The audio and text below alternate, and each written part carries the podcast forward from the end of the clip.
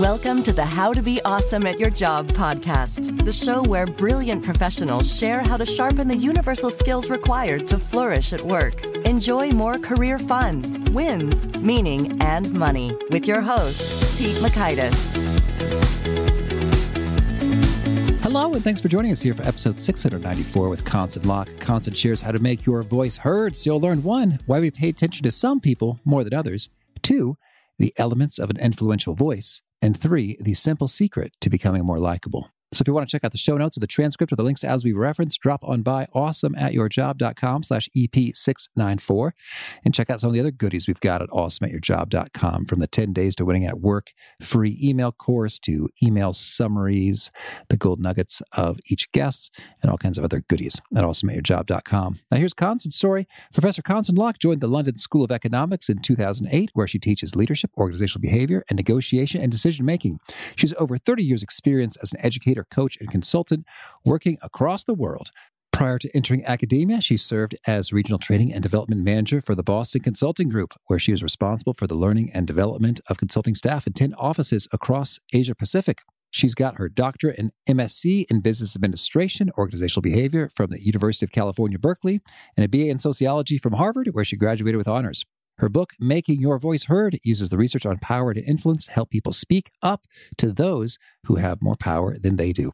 Big thanks to Connson for sharing her wisdom with us. And big thanks to our sponsors. Check them out. One sponsor to check out is LinkedIn Jobs. Did you know that you can post a job for free at linkedin.com/beawesome? And with a fresh year, perhaps you're like many small business owners looking for some fresh insight and talent to make 2024 extra amazing. Well, LinkedIn Jobs has created tremendous tools to help you find the right professionals for your team faster and free. I love how they make it so easy with their promotion and selection tools. LinkedIn isn't just another job board. No. LinkedIn has a vast network of more than 1 billion professionals, which makes it the best place to hire. Here's some fun facts. 86% of small businesses get a qualified candidate within 24 hours, and small businesses rate LinkedIn Jobs #1 in delivering quality hires versus leading competitors. You can post your job for free at linkedin.com/beawesome. That's linkedin.com/beawesome, as in you are being awesome, be awesome, to post your job for free. Terms and conditions do apply. Now, here's Connson.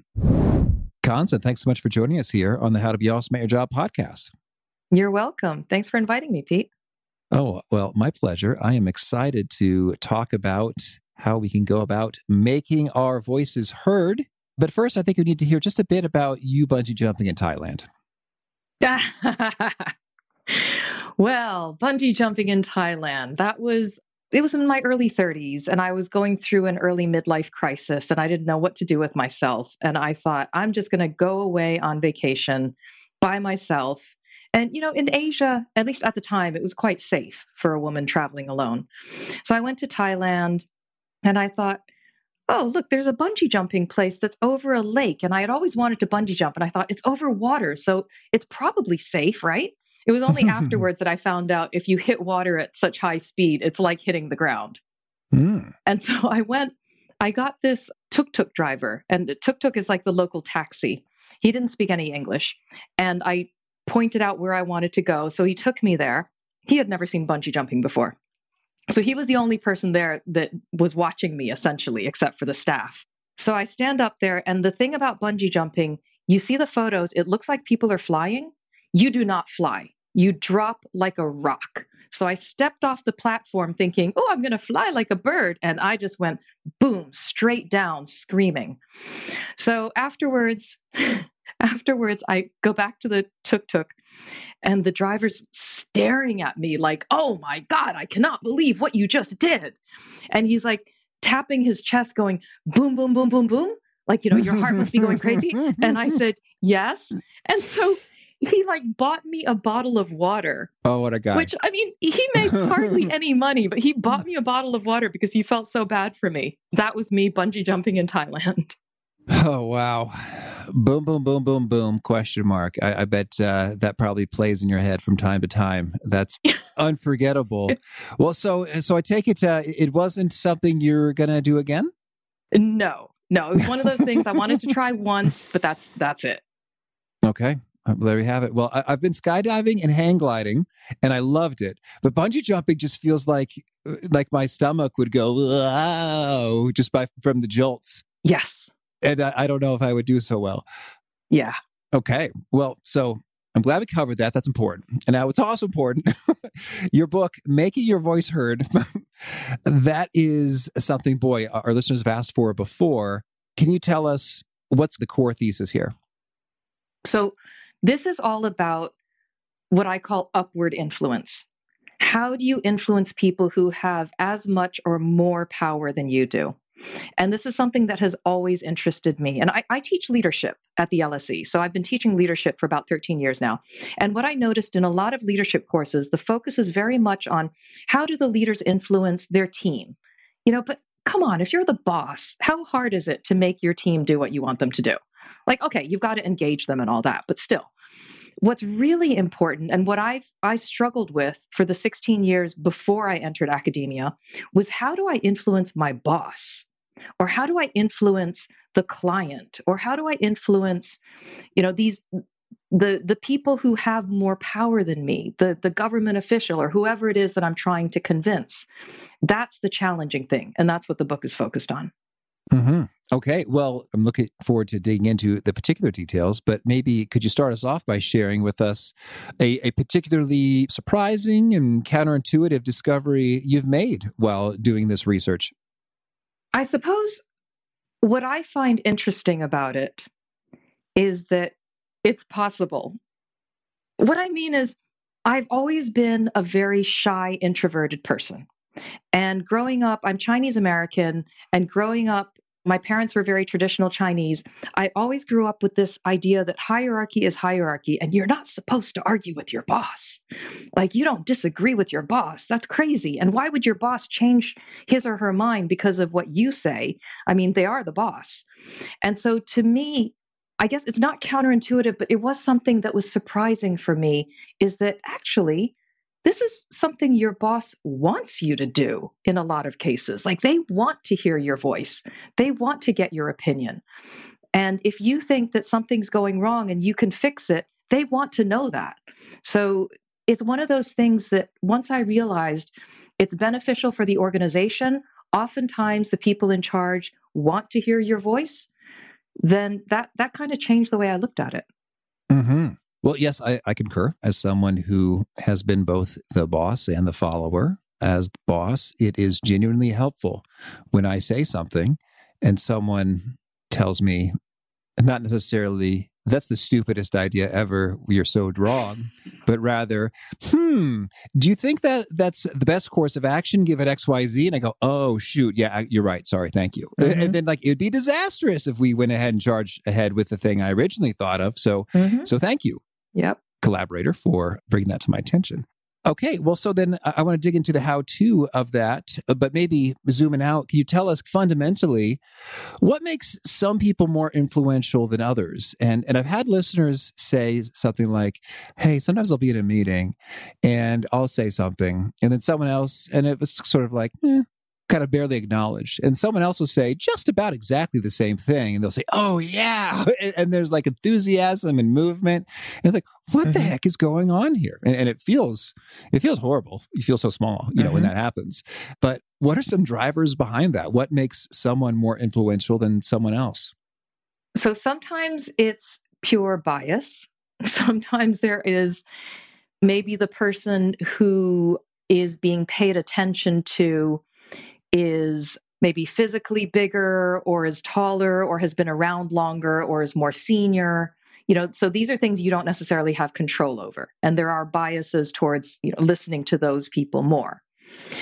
But what you can do to be that person that people listen to is there's reputation, and then there is delivery style.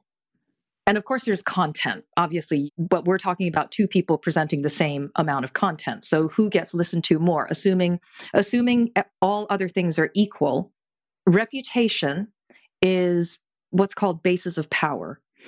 So bases of power are where you get your power from. And if you're the boss, you get your power from things like you have access to rewards and punishments.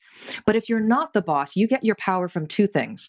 One is called expert power, which is people respect you for your expertise. And the other is called referent power, which is people like you.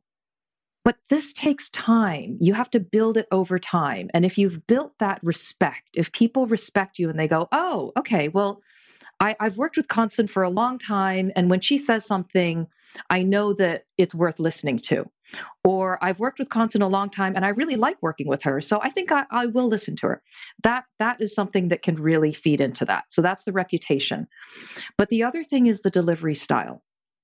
And delivery style is everything from your body language. We think a lot about body language, but actually I think what's even more important than body language is the voice. Mm-hmm. What are we doing with our voice? Are we emphasizing? Are we being monotone? Are we using pauses? And that's something that we can practice. But also it's delivery is like, it's being pithy. It's like getting to the point. It's catching people's attention. So it's that combination of how do you sound, how do you look, and what are you saying? Okay. Well, so then let's talk about both the long-term game and the short-term game. Let's hear first, let's do quick hits. The do's and don'ts of sort of like the voice and the presentation and the delivery style, because that's something we can do immediately and hopefully see some impact. So what are the top things that give us an influence boost versus an influence ding? Okay, so when it comes to delivery style, think of how you look and how you sound.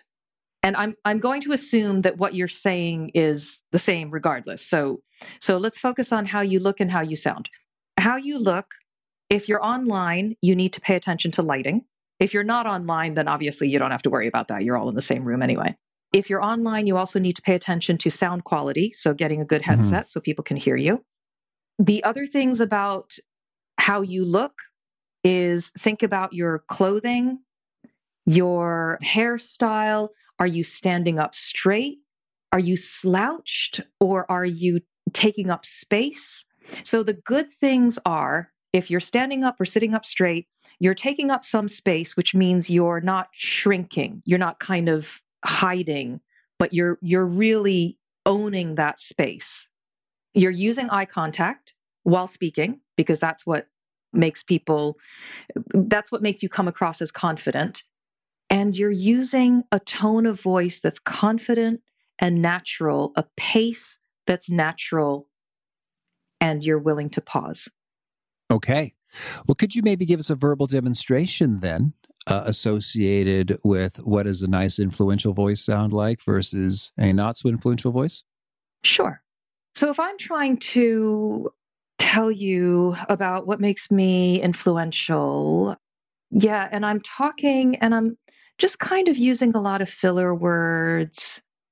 It's not very engaging. And after a while, you kind of tune out. Mm-hmm. Instead, if you're short, sharp, sweet, you deliver the information, look confident, sound confident, and deliver your information in sharp bites. Okay, I've got a confident tone of voice. I'm pausing in between each point. And sometimes I'll change my tone if I'm emphasizing something, or maybe I'll say something a bit softer if I want to get your attention. That's using your voice to its potential. And it's something you can practice. Everyone can practice at home. You record yourself on your phone, you play it back. Yeah, well, that's great. So it's so funny. In the first one, my attention started drifting just within a couple seconds. Yeah. And this is kind of my job, is to pay attention to everything you're saying and think about how we're going to package and present it. Exactly. So I thought that was pretty funny. And then there may very well have been some listeners, I think, who noticed the same thing, or maybe even skipped ahead. Like, oh, I'm bored for right now. Let's get more. Yep. So that's potent there. And then part of it is practicing and recording yourself so you can just hear and see the difference for yourself. And any other tips in terms of doing the preparation so that is possible? You know who I think one of my best coaches has been, and he hasn't meant to be my coach, my husband, who I have been married to for about 20 years now. He's a very impatient person.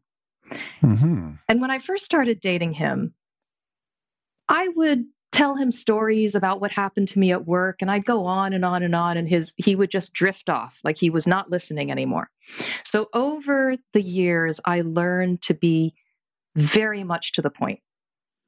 I think a great way of practicing is to find a friend or a family member who you know is pretty impatient and practice telling them a story. If you can keep their attention, you're getting to the point. Okay, I like it. Okay, so that's the vocal stuff. You mentioned clothing, and maybe this is common sense, but maybe perhaps not common practice. What are the do's and don'ts when it comes to clothing? With clothing, you have to pay attention to the culture of the organization you're in. Don't make assumptions. I had a student who went for an interview at an advertising company, and she wore a very conservative dark blue suit. And she noticed that everyone around her was wearing colorful, funky, kind of creative clothing. She did not get the job. Mm-hmm. So don't make assumptions about what's the appropriate clothing or not. Really, you need to observe the culture around you and adopt what is best in that environment. You know, what I think I noticed on my own clothing game, which is mediocre. I'm wearing a t-shirt right now, but you're cool with it. Thanks, Connson.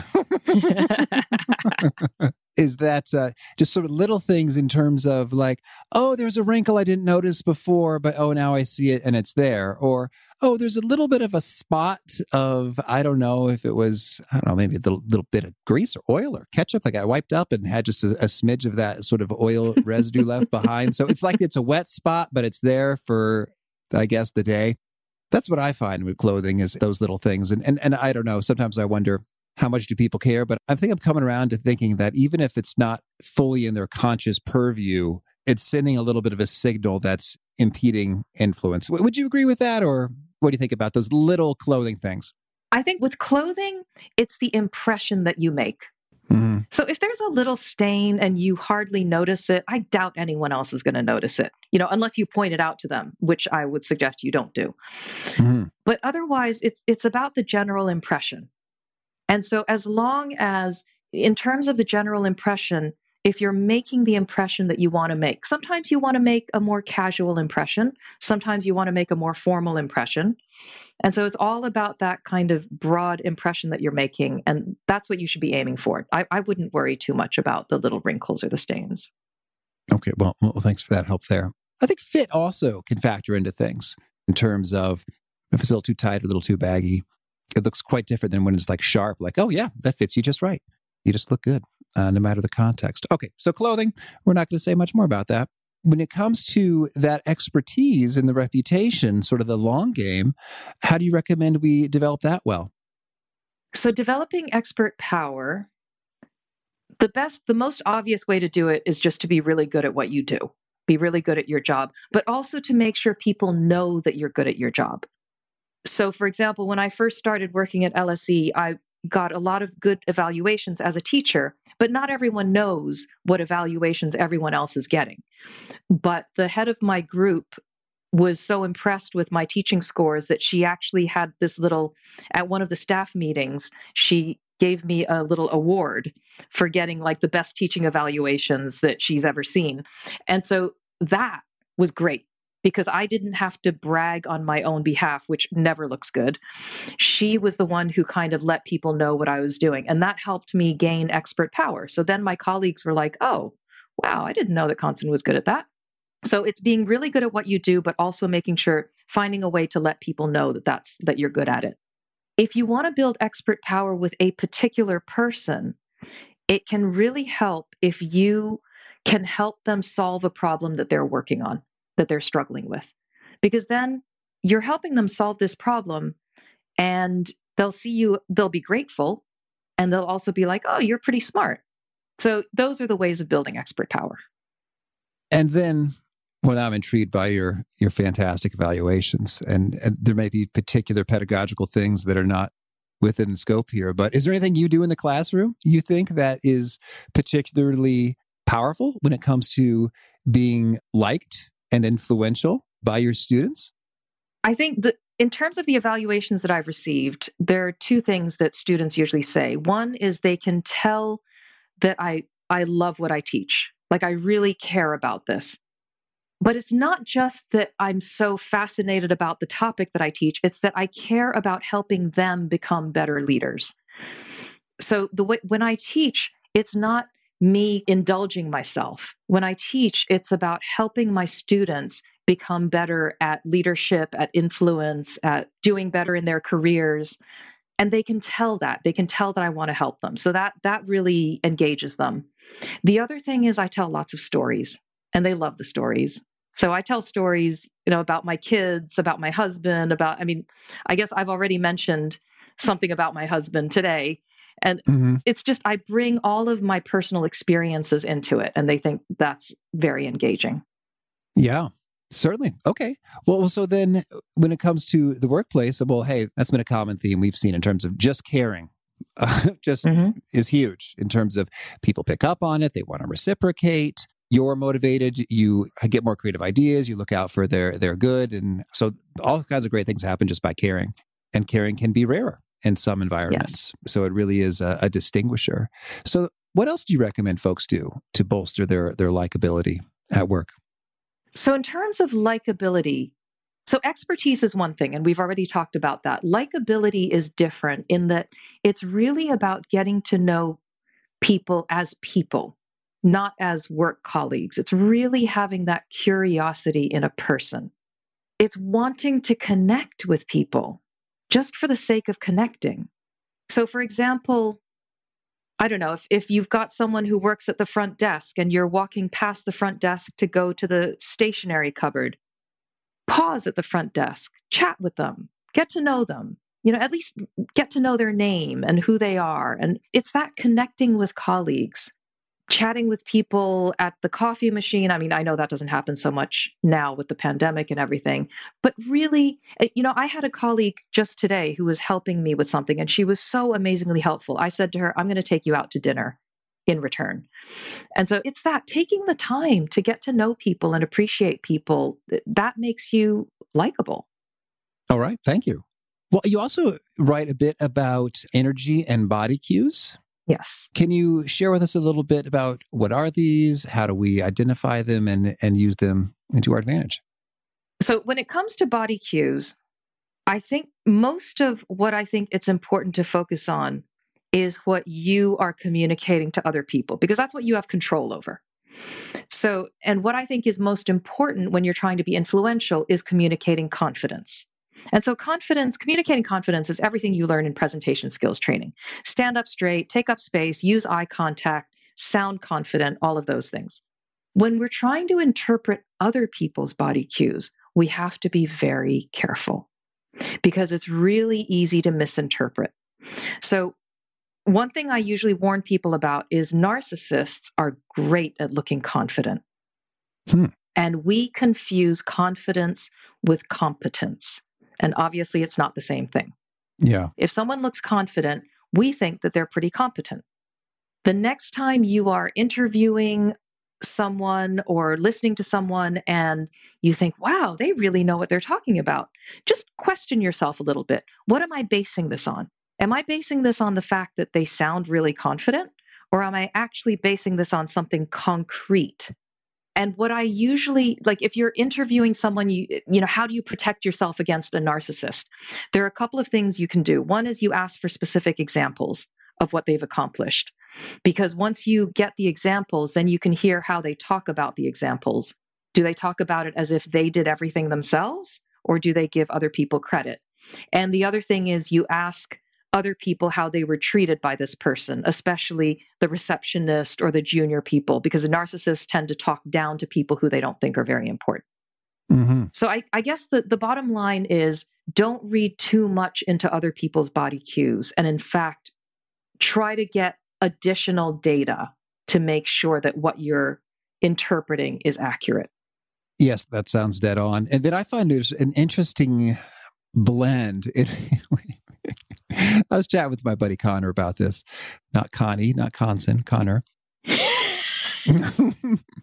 And he said, I think I was chatting. It was a speech therapist. I was taking my son to the speech therapist, and she said, "Yeah, his pronunciation on words is pretty good, but I mean, when it gets stretched out to a whole sentence, it does get a little bit harder to understand." And I thought, you know, I've always thought the word was pronounced pronunciation, but then you're the speech therapist, so I would imagine pronunciation is your whole game. So if you say it's pronunciation, then I'm inclined to think maybe it is. And I think it's so fascinating. And maybe this is agreeableness, the personality trait that I'm capturing here. But it's like, there are some folks who seem, and she was very sweet, but there are some folks who seem very confident and positive that their way, their thoughts are correct. Mm-hmm. And I, who have, I guess, a decent bit of humility and agreeableness or whatever the construct is, mm-hmm. when I receive that, I go, oh, okay, well, I kind of thought it was this. Or, that doesn't make much sense to me given ABC in my own experience, but I mean, you really seem to think.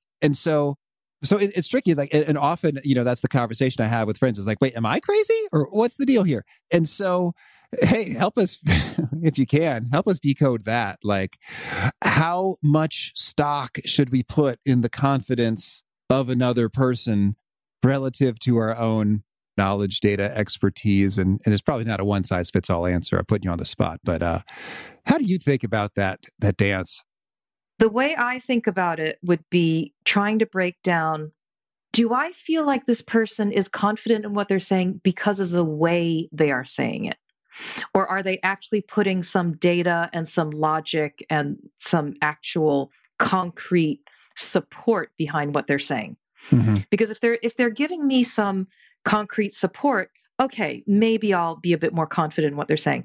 If it's simply they're delivering it with confidence, no, don't be fooled by that.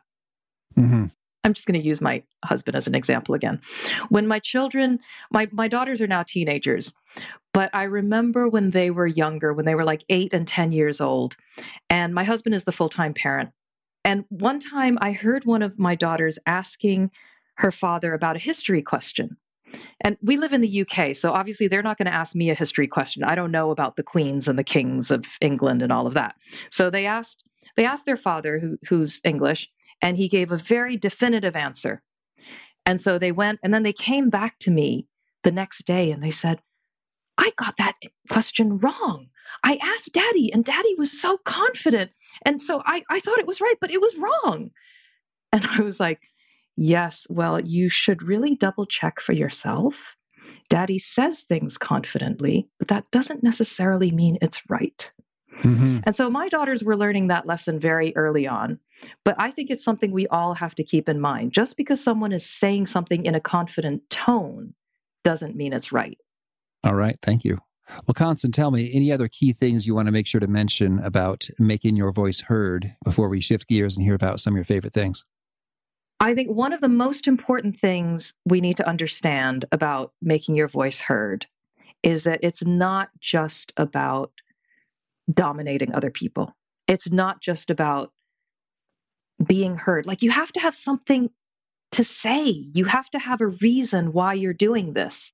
So what has helped me over the years, as I said, I was very introverted before and had a lot of trouble making my voice heard. But what has helped me over the years is that I have a higher purpose in a way. I'm helping people learn. I'm helping people be better at what they do. And that's what drives me. So I think instead of just thinking, how do I get loud enough so everyone's going to hear me? You should be asking yourself, what do I want to say? And is it worth saying? Is it actually going to add to what's happening out there? The other thing I would say also is influence is a two-way street. So it's not just about trying to convince the other person that you're right. It's actually about getting to know the other person as well and being open to them, asking questions and finding out what their perspective is and having a two-way conversation. All right. Thank you. Well, now could you share with us a favorite quote, something you find inspiring? Yes. So there's a book by Khalil Gibran called The Prophet. And there is a quote from that that says, your pain is the breaking of the shell that holds your understanding. And it took me a very long time to understand this. But now that I've been through failure, I've been through a lot of pain over the years. I mean, I'm 55, so I've lived, you know, I've done a lot of things. I now understand that when you go through a painful experience, you're growing. And as a result, you actually get bigger. And I kind of think of it as it's kind of like a snake shedding its skin. So each time you go through this painful experience, you kind of shed a skin. You're getting bigger and bigger and bigger. And it's how you grow. It's how you develop. And so when I look back on my life and the painful experiences I've had, I now no longer regret any of them. There was a time when I hated, you know, I was like, oh, why did I do that job? Why did I have to go through that? Why did I have that horrible boss? But now I'm like, you know what? I learned from that and I'm better for it and I'm bigger for it. All right. Thank you. And how about a favorite study or experiment or bit of research? I would actually say, and this is a little bit controversial, the power poses study. Oh, yeah. Amy Cuddy. Yeah. Amy Cuddy, power poses. And it's only controversial because in her original research with her colleagues, what they found was that holding a power pose changes your hormones. It reduces cortisol, the stress hormone, and increases testosterone, makes you more confident. And other researchers that tried to replicate it did not find any effect on hormones.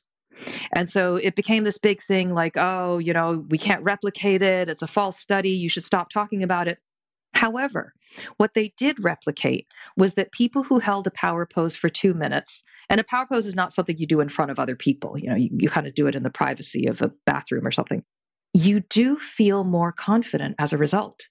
And when they actually did things like they had people do a presentation, half of them did a power pose before the presentation and the other half didn't.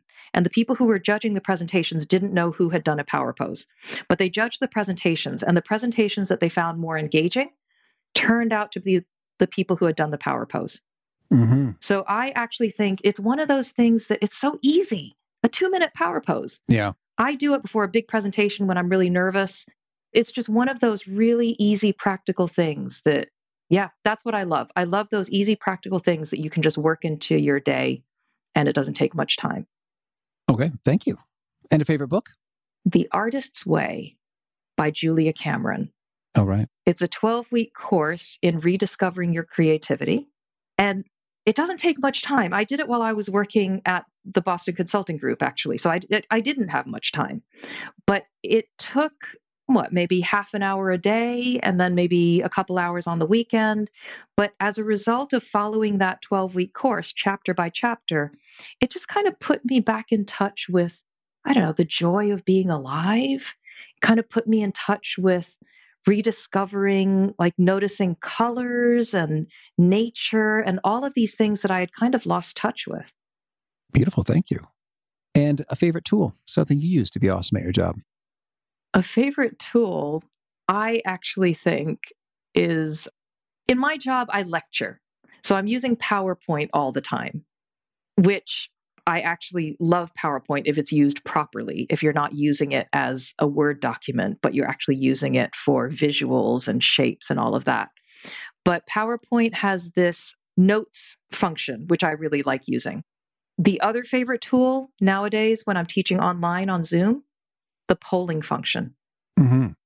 I love polling, and I found I can really get students, especially my undergrads who normally won't.